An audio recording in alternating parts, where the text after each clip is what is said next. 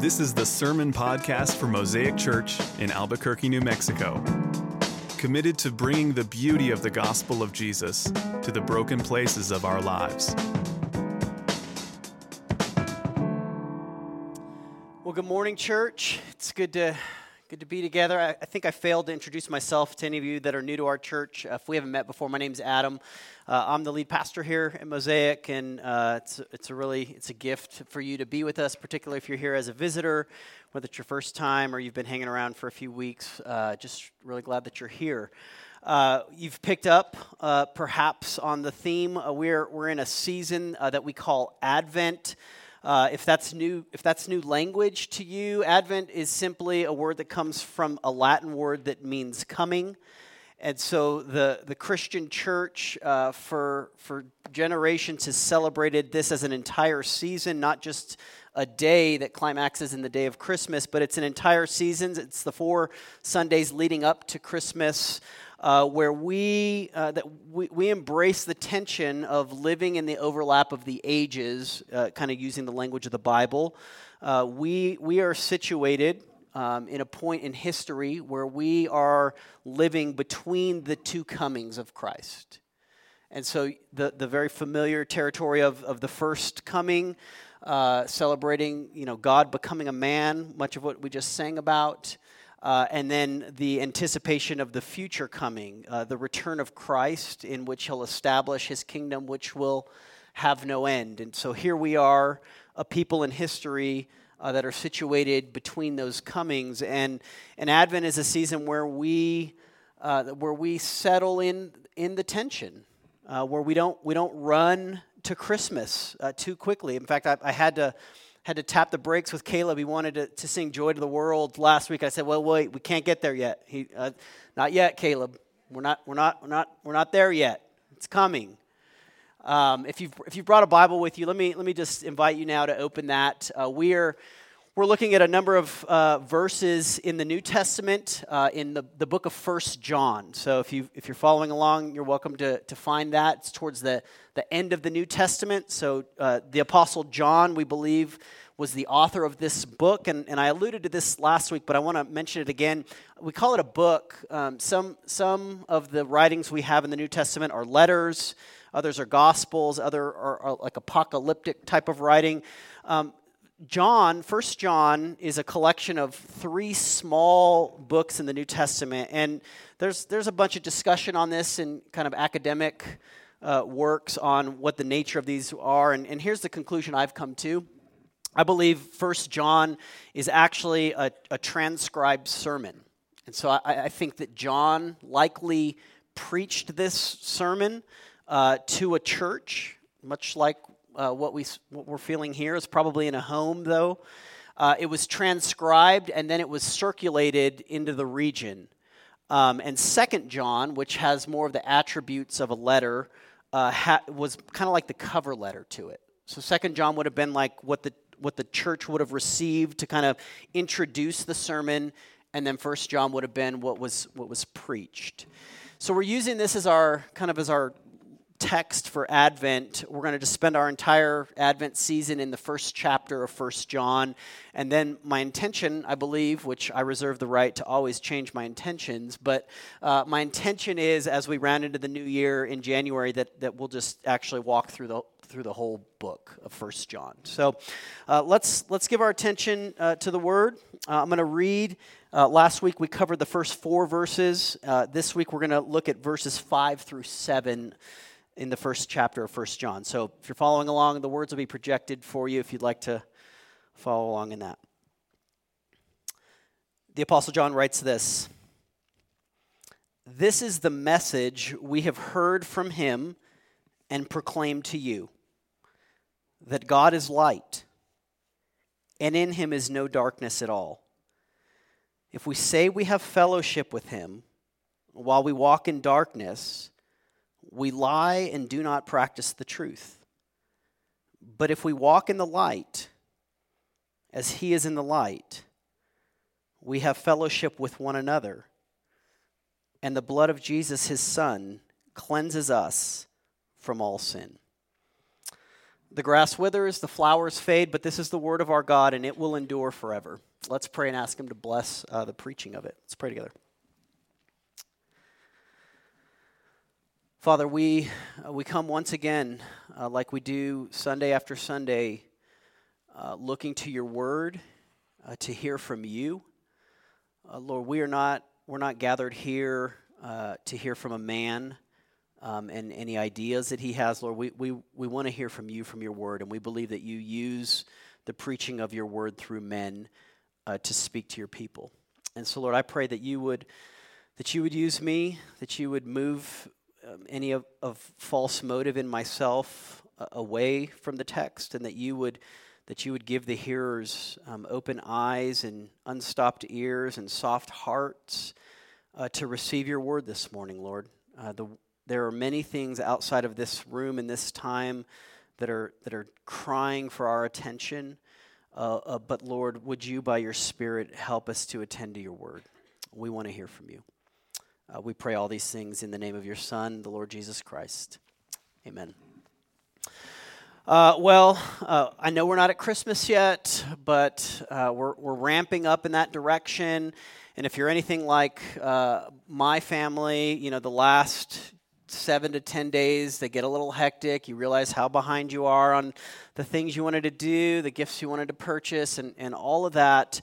And, eh, you know, I'm getting, a little older, right? I'm hitting my middle age stride here. You know, we're, kind of in the mid mid parenting range. We've got, we've got a, if you're new to, new to our church, new to our family, we've got an 11 year old, a 9 year old, and a 4 year old. So we're like, we're trying to hit some strides on the, on the parenting uh, front here. And I, every, every year, I'm taken aback at how many of my childhood memories are around Christmas. I don't know if that's the case for you, but I, I remember all the gifts I got and, and, the ones I didn't. My mom's in the room, so I've got to be a little. Actually, she's not in the room, she's in the nursery. We'll, we'll talk freely today. Um, you know, I remember all the gifts I received and the ones I didn't receive, and I'm just, I'm kind of, it's, it's a little jarring to, for me to think about that. Like, wow, this, this is kind of a momentous thing we've created in our culture. You know, love it or hate it, it is, it is what's part of our lives. And, um, you know, I, I got to share with you, my mom's not in the room, so I'm going to I'm gonna embellish a little bit here um, about a gift I received in the early 90s. Um, now, the early 90s, uh, you know, about half of this room will get this, others won't. Uh, they had these things called compact discs, okay? Uh, it's how we it's how we received our music. And early '90s, it, you know, compact discs were all the rage. And so the first gift I opened this year, I don't remember what year it was, but you know, I was probably 10, 11, 12, right in that range or so. Was was just a little little Sony boombox, right? Single single tape deck, just a single disc player. You know, you'd hit that little button, and it would like. They had like the, you know, you know what I'm talking about. Um, and you know, you just, so so I got the boombox. You know, that is what I asked for. I know that's what I wanted. Uh, what I didn't ask for uh, was what would go into that boombox. And so I open up, you know, I've already opened up the boombox. I know what that is. And if you remember how CDs used to be packaged, they were like in these cardboard things that were like, you know, 12 inches and they i don't know know why we packaged them like that initially but they were like these big things and i and i saw that and i said oh there's my first cd there it is like this is this will determine my destiny like this is my first cd and so I, I began just unraveling the, the wrap. My parents were, you know, watching with bated breath. And I, I open it up, and lo and behold, my first CD was Gloria Estefan. and, you know, mom liked Gloria Estefan. And I'm pretty sure that's what we listened to in the car, so that's what she kind of wanted to listen to in the house.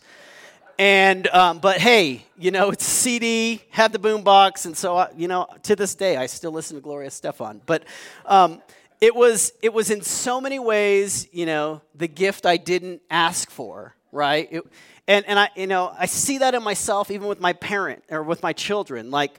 I'm giving them gifts they're not really asking for, right? Like things I know they need, right? Um, here's, here's the thing with, I think that, that might, might be true of First John that I want you to consider. Uh, you know, I think these verses and, and the ones that follow in the coming weeks are, are kind of like that, that gift for me in that um, God is offering you something you didn't necessarily ask for, and it comes to you in a way that you certainly don't expect. Um, so, what's unique about Christianity and the gospel is that, that, that God gives us um, what we really don't want in ways that we don't expect. And, and I think, you know, I think what can be said of, of all of us here um, across the board is that what God is offering us is not something we would necessarily ask for. Like, I, I think that's true. And the thing I think He's offering us is what the Bible calls koinonia. Uh, we translate it commonly fellowship, community. We kind of I kind of riffed on that a little last week, but what I, what I think you know John is is is offering us through Christ this morning is what the Bible calls koinonia, and it's not something we would ask for, and it certainly doesn't come to us in the way that we would expect it. And the problem is, um, koinonia can only happen, and, and when I say I'm using koinonia, it's the Greek word for fellowship. So I, I don't know, I just have this aversion to the word fellowship. I, am I'm working through it, like with my counselor. Um, but like, I just, I, it, I feel like fellowship, it's just, it's lost its significance. So I, if I'm going to try to interchange it in here, the Lord's working on me here. But like, when I say koinonia, I, I just want it to fall on you in a different way than the word fellowship probably has. That's, that's it. But koinonia um, is only possible in darkness is actually what I think God is, is suggesting here. And, and I think, um, I think, you know, what, what John uniquely does and what I want you to see in this passage is that the only way to get what you didn't ask for, which isn't what you're really asking for anyway, but the only way to get it is by going into the darkness. Um, John seems to suggest that the way koinonia happens is for light to expose dark places. Uh, here's, here's what we're gonna. I'm a I'm a points preacher. If you're new to our church, I usually try to give us kind of some points to hang on, so you kind of know where we're at. If you get lost in the mix, you can kind of pick back up with us. But three three things we're gonna look at this morning, and, and I'm gonna use the language of reality, um, because I think in this passage and in the one next week, when John uses the word truth, uh, what he's not talking about is like a set of doctrines. He's talking about reality. So, I'm, again, I'm playing on words, but I'm going to use the, the, the, language of reality. So, three things we're going to look at from this passage. We're going to look at uh, expressing reality, exposing reality, and then embracing reality. So, let's look at verse 5 um, in expressing reality. Now, John um, uses sets up this motif, this theme that runs throughout all of his writing. It's it's the theme of light and darkness, and it's not unique to just John, but it is kind of John's thing. Um, it shows up in his gospel account. So if you didn't know this, he also wrote one of our four gospel accounts, the Gospel of John, and then it shows up throughout this letter. And you know, I, I just kind of wanted to let John speak for himself. So let me just shuffle through a few uh, verses in the Bible that talk about this, this theme of light and dark. Let me just, uh, Isaac, if you can keep up with me here, let me just read through some verses here. In him, that's Jesus, in Jesus was life, and the life was the light of men. The true light, which gives light to everyone, was coming into the world. Again, Jesus spoke to them, saying, I am the light of the world. Whoever follows me will not walk in darkness, but will have the light of life. We must work the works of him who sent me while it is day. Night is coming when no one can work, and as long as I am in the world, I am the light of the world. I think there's one more. So Jesus said to them, The light is among you for a little while longer. Walk while you have the light, lest darkness overtake you. The one who walks in the darkness does not know where he's going. While you have the light, believe in the light that you may become sons of light. Now, I read all those verses to you because what, what Jesus is doing, that's captured in John's writing, is he's saying, I am the light of the world. I've come into a dark world to reveal reality. Because at the, at, the, at the essence of what light does, what does it do? It reveals reality. And what Jesus is saying is, I am reality. I am the real of the reals. You know, as our confession of faith, that I'm, I'm God of God, true light of true light. Right? And so Jesus comes and he disrupts people's lives by saying, if you want to know reality, you must know me. If you want to know the substance of what is true, what is real, what is absolute, you, you can only do that through me. And so he is saying, I am the fullest expression of reality. And when you ex- experience reality, as it's offered to you only in Christ, can you experience what the Bible calls koinonia. So, so Jesus was the only one who has ever had deep, genuine, lasting koinonia with God. You know, uninterrupted fellowship with God. That's what, that's what Jesus says. And, and here's this is this is the linchpin of the whole passage. In fact, I need to let you know this because it's gonna it's gonna alter next week's sermon. Verse five is the headline of, of this section. Let me read it again here because this is what John's saying. This is the message. This is the core of it. God is light, and in him is no darkness at all. And, and, a, and a really wooden literal translation of the original languages would read like this God is light, no darkness in him, none. It's a double negative, right? We don't usually talk like that. But, but what John is saying is God is the essence of reality, and there's no shadow or turning or deception inside in him at all. Now, now here we need to sit with this for a minute because here's here's what I think is probably true of you. You have a really hard time believing that. I have a really hard time believing verse 5 of 1 John chapter 1. That God is light and in him is no darkness, none at all. Because um, how how like you feel the risk of believing this passage when you when you open yourself to what John's suggesting descending into darkness, right? What what you know, let me just give some examples of, of why we don't believe verse 5. We don't believe that God could be so utterly good that he would never change his mind. Like, like there's something in us um, that that believes God is two faced.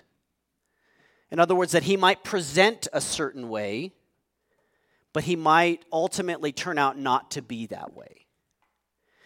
Um, there, there's, there's, this, there's this sense in us that we think at the, at the heart of God, his motives might be mixed. Because, again, if you're going to believe what this text is offering you, that you can have genuine, deep koinonia with God and with people, there's, there's risk involved. And, and you cannot do what John is going to suggest that we do without feeling why you feel resistant to do it. And the reason you feel resistant to do it is because you don't believe verse 5 that God is entirely good there's not a, not a hint of darkness inside of him. There's not even the possibility that he would deceive you. And and and you know, like even just at the like at the mildly irritated level, like God, you know, I think I feel like that's how I experience God a lot of times. It's like I just, you know, it talks about his, you know, his his pursuit of us, his love for us. We sing about it, we say it, we'll talk about it, but but underneath all of that, I'm I'm I'm frequently asking myself, God, aren't you just irritated with me? Like when will you just stop tolerating my negligence or my foolishness or my waywardness? And and again, you've had no human that is like him right? So Jesus comes as light of light, true God of true God. There's no turning and no deceit, no shadow, no darkness, no mild irritation, no just tolerating you. He is the very essence of love, right? He's the light of light. And that's the thing that was so disruptive to people. It's hard to believe. Um, I want to make mention of the, these cards here, and, and not just, actually, I'm not even going to talk about the offering component of it. I want to talk about the backside of it. So we've we've done these this Christmas offering slash impossible prayer request our whole existence as a church, with the exception of last year, uh, we did COVID year whatever. We didn't we didn't do it last year, but you know we've done these quote unquote impossible prayer requests, and you know my family we've we've participated in it, and we've we've written things down for ourselves, and we've seen God work in some really tremendous ways. Um, but you know w- we were talking about this year and what we would pray for. And if you don't know this about my family, you, you will now. Uh, my wife uh, was diagnosed with a chronic illness uh, just over three years ago, an autonomic disorder, um, and it's been it's been a really challenging few years for us as a family, and certainly for her as an individual. And you know, for the prior years, we had we jotted down, you know, our prayers that God would heal Heather. Like we want, we would love her to be healed. We believe we believe that God can do that. But but this year a conversation has been struck up in our home, and we've come to the conclusion that we don't think we've ever really asked God to heal Heather. Now, you know, we've written the prayer down, and of course, we've prayed and asked God to do that. We know He's certainly capable of doing, but what we've discovered through some through some conversation in our home that's still ongoing, we haven't even filled out our card yet, is we're not we're not doubting that God can heal her we're doubting that he's willing to. And, and that's, that's something different, right? And, you know, what I'm discovering and what I want you to think about is that the reason why I'm doubting that he will is because I'm doubting verse 5. Like I think there's a part I think that there's a part of God that that doesn't desire that. And, and here's the thing about the impossible prayer request, and I want to be clear about this. He, he could very well answer the prayer no, right? Like, it, it, I'm not saying if you genuinely ask it, you'll get the answer you want. But what I am saying is that if you don't believe that God is light and there's no darkness in him, none at all, you won't really ask. Because there's a risk in asking a God like that. Right? So, are we willing to risk and trust that God is actually good? That that is what reality is. That God is light and in him there's no darkness, none at all. That's what that's that's what the expression of reality is. Well, let's let's talk about the exposure of it. Um, here's what here's again. I want you to know how the, the passage functions. Um, verse five is the headline truth.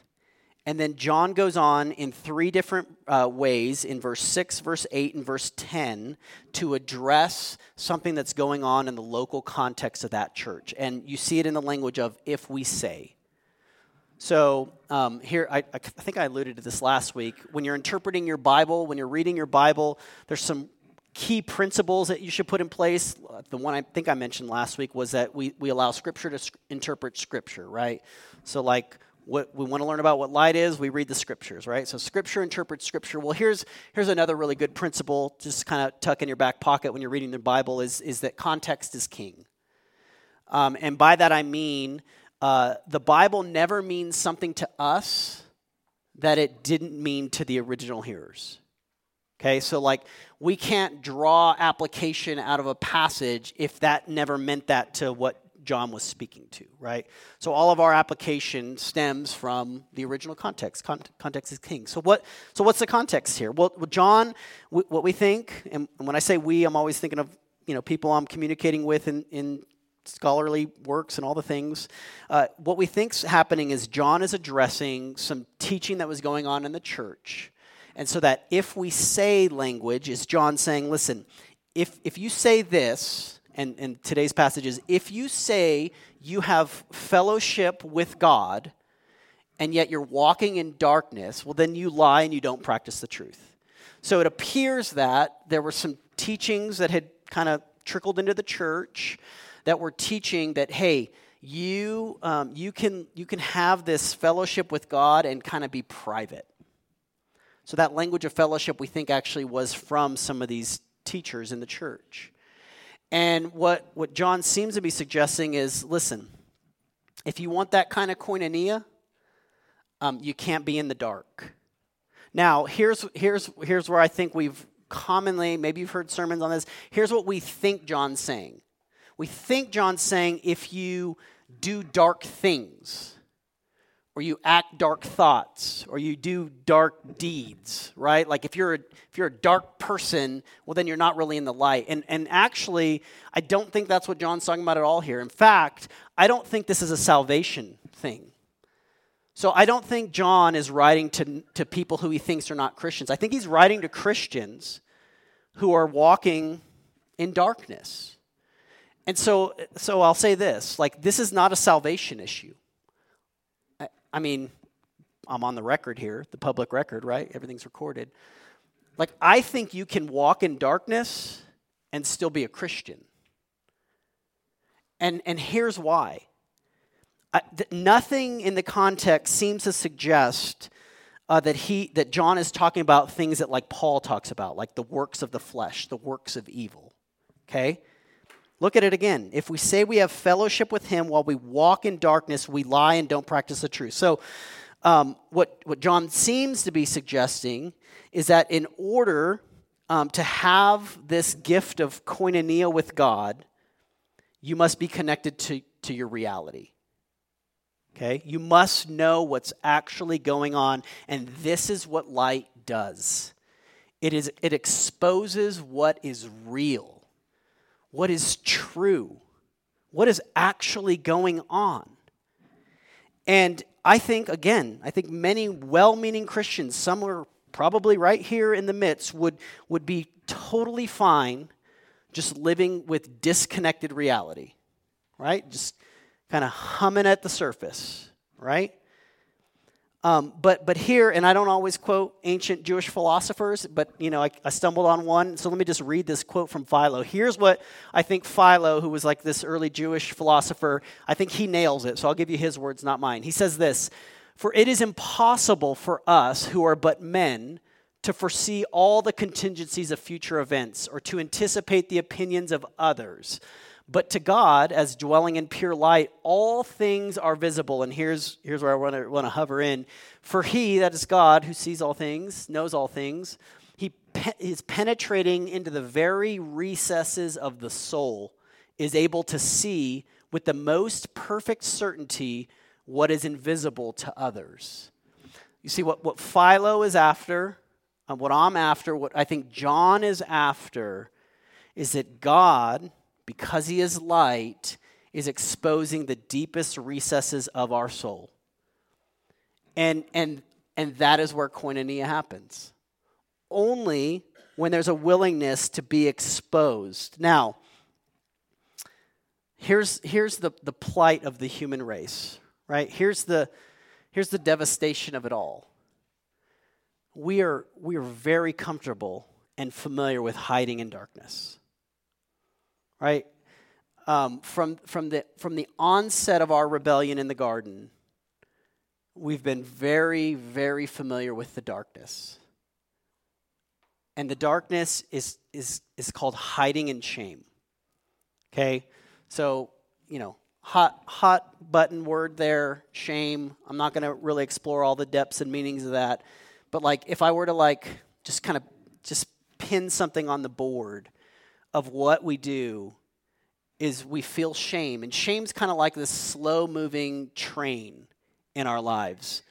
That it's not like always this crashing in, rushing, you know, plow you down. It's this slow thing that you cannot stop. It's not the thing inside of you that says, I've done bad things. It's the thing inside of you that says, I am a bad person. And, and what, what the God of the Bible seems to be doing is exposing that to be not true. Now, what I'm not saying is we're not bad people. In fact, we're going to find out we're really bad people next week. Um, but what I am saying is that the plight of humanity is hiding in the darkness, and we have good reason to hide because it's not safe in the light. It feels not safe. It feels really vulnerable. And, and I just want to be honest like, in a group our size, I don't know everyone's story, but I know some of your stories stories of pain and loss and betrayal. You know, stories of lost marriages, the death of children, the inability to conceive. right? Like the depths and the woes of loss and rejection, right? The hooks of addiction inside of you that just can't seem to stop, right? Like to, to feel all of that inside of you, right? And all that has happened to you and in you, the inclination is to stay in the dark. It's too dangerous out there. And God says, I'm light.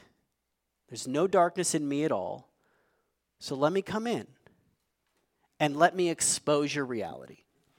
And here's the thing there's, there's two types of reactions to this, right? One is the cockroach, right? The cockroach, when it sees the light, it runs. I want nothing to do with this. This is deeply uncomfortable. I will hide in the crevices of the pantry until I die before I come out, right? And then the other is the moth. And the moth is drawn to the light. And the moth, for some reason, feels safe in the light, even though the you know analogy breaks down because they all die in the light somehow.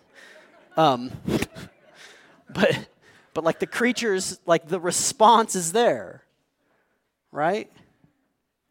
And so you know, the monster of shame can only be silenced in the presence of light. That whisper inside of you that just says, What's, What is wrong with me? is only silenced when you come into the one who is light, and in him there's no darkness, none at all. So, how do you embrace that reality? Because what I've just proposed to you, what I think the scriptures are proposing to you, as an in, is an invitation to embrace reality. And I don't, I don't care, you know, I don't have to know everyone's story to know that you have a story. And the stories of harm, they've, they've deeply impacted your entire life. And, you know, cockroach, run and hide, or moth, come into the light. So let's talk about the embracing reality part. Um, I was talking to my brother uh, this weekend, one of my brothers, he was telling me I brought his kids, got a couple young kids, out to the River of Lights. Um, you know, if you haven't done the River of Lights, pretty cool. I, I, don't know if they, I think they didn't do it last year, but anyway, we've we didn't go last year, but we've we've been in years past, and he was telling me about how it went and all the things, and and and in my mind, you know, I'm like getting excited about it, but like my closing statement on the uh, on the conversation was this: How much is it going to cost me? Right? Like, you know, here I am hitting my dad's strides, middle age. Um, but like at the end of the day, I want to know how much is this going to cost me? Right? To get in, if I want to give my kids this great Christmas experience, I found out it's, it's going to run me about 100 bucks because my kids aren't the little ones where they don't charge for anymore. But, you know, anyway, so, so how much is it going to cost you to embrace reality? And, and here's my answer to that more than you can afford.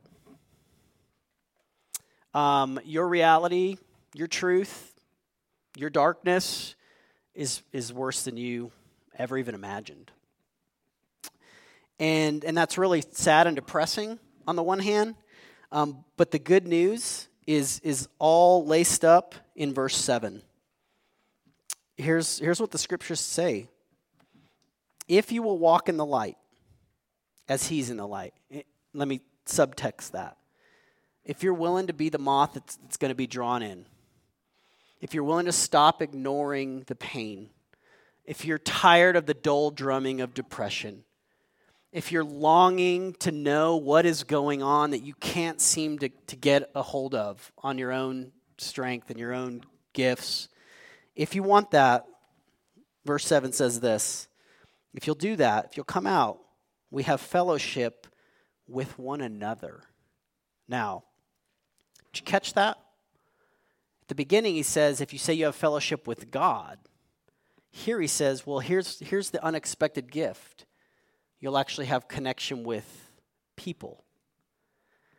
So, what I, what I think John is doing, uh, and then he guarantees, you know, the costliness of it. And, and the blood of Jesus, his son, cleanses us from all sin.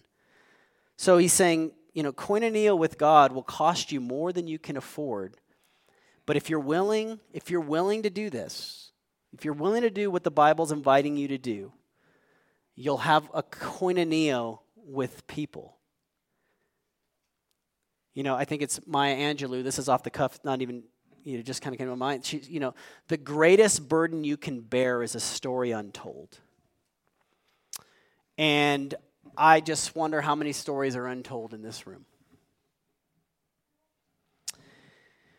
Um, the good news about Advent, the good news about this passage, is that the light of the world was plunged into darkness. And here's the thing if you're new to Christianity, you know, maybe, maybe you're just kind of exploring the implications of Christianity. There, there's no other there's no other worldview, there's no other religion, there's no other philosophy that says, come explore the darkness of your story, of your pain, of your harm, of what's going on inside of you. And oh, by the way, God entered into that. Because here's what Christianity doesn't do it doesn't dismiss your pain, and it also doesn't ask you to solve it on your own. What it says is, I will, I will come down into the abyss of darkness with you. I won't necessarily take it from you, but I will be there with you. Because Jesus Christ is the light of the world, and his work on the cross was sufficient. In other words, you know, what we see Christ doing on a Roman cross some 2,000 plus years ago is not setting this high religious example of what it means to follow God and to sacrifice your life for Him. Like, if you've ever heard it packaged like that, please dis, just forget that. Here's, here's what we see in Christ's work on the cross is the light of the world plunging himself into the abyss of judgment. He goes into the darkest place, right? He goes in, he's treated like sin itself. You know, the scriptures say that he who knew no sin became sin for us. So he willingly plunges himself into the abyss. And then he, and then he invites you and says, It's safe because I'm, I've been here.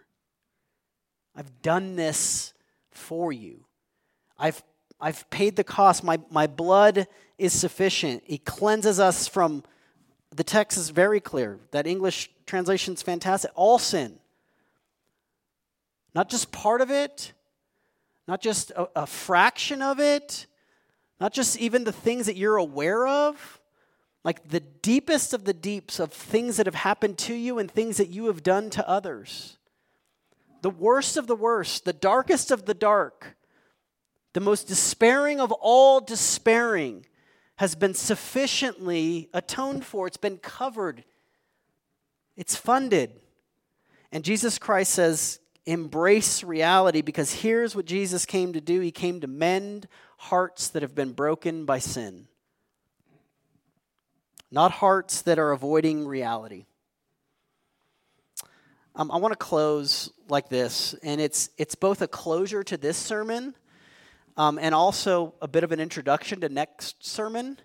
And here's the sad news um, I've been waiting for the opportunity. This is a once in a lifetime ministry illustration opportunity, and I'm, I'm cashing it in today. This is the day. However, you might, you might get it in part next week because I, I didn't get the video. We were actually going to show a video, uh, b- but I didn't get it in in time, and we're still uploading it. Anyway, here's, here's the once in a lifetime ministry thought that I want you to think about. Drum roll, please. I do this with my kids. Drum roll, please. The Matrix okay? The Matrix. You get to use the red, blue, red pill, blue pill one time in your life. And by God's grace, you all get to experience this right now.